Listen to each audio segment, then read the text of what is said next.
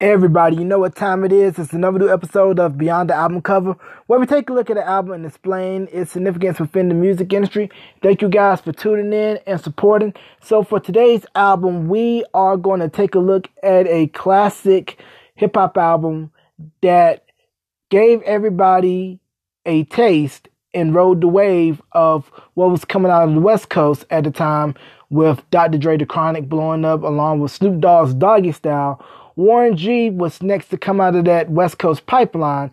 But the interesting thing about his album, Regulate the G Funk Era, which was released in 94, it was put out on Def Jam.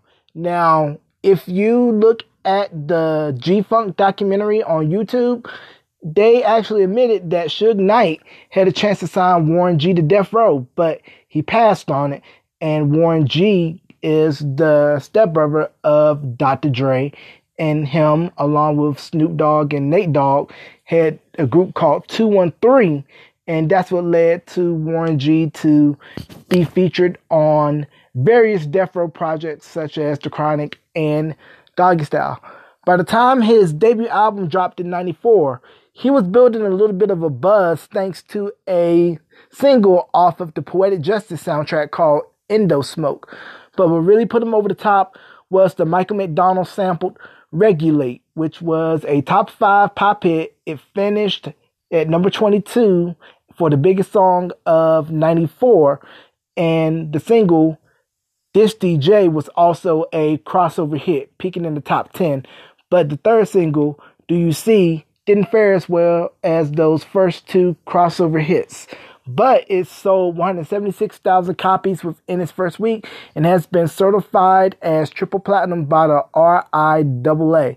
And if you take a look at the cover, it personified what was going on with the West Coast at the time.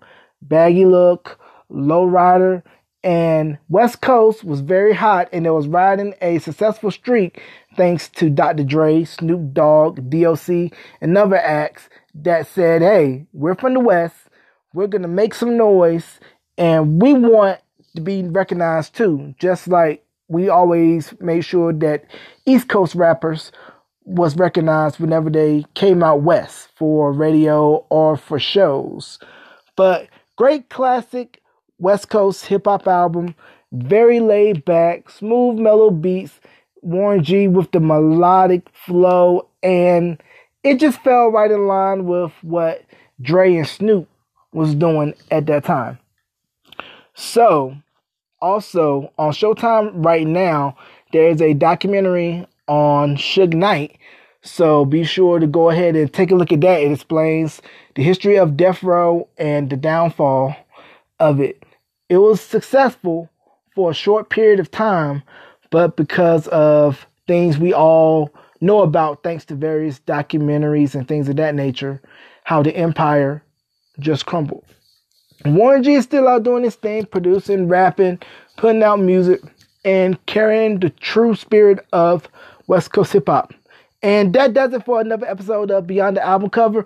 Be sure to listen to this episode along with other archival shows on the following streaming platforms Anchor, Breaker, Stitcher, Spotify, Pocket Cast, Google Podcasts, Radio Public, or where any other streaming outlets can be heard. So next week we're going to dive into a classic album, New Jack Swing, 1991, Tevin Campbell debut album, Tevin. So until next week, keep those records spinning and be sure to follow me on Instagram, J252NC, or join the show's Facebook page, facebook.com forward slash beyond the album cover.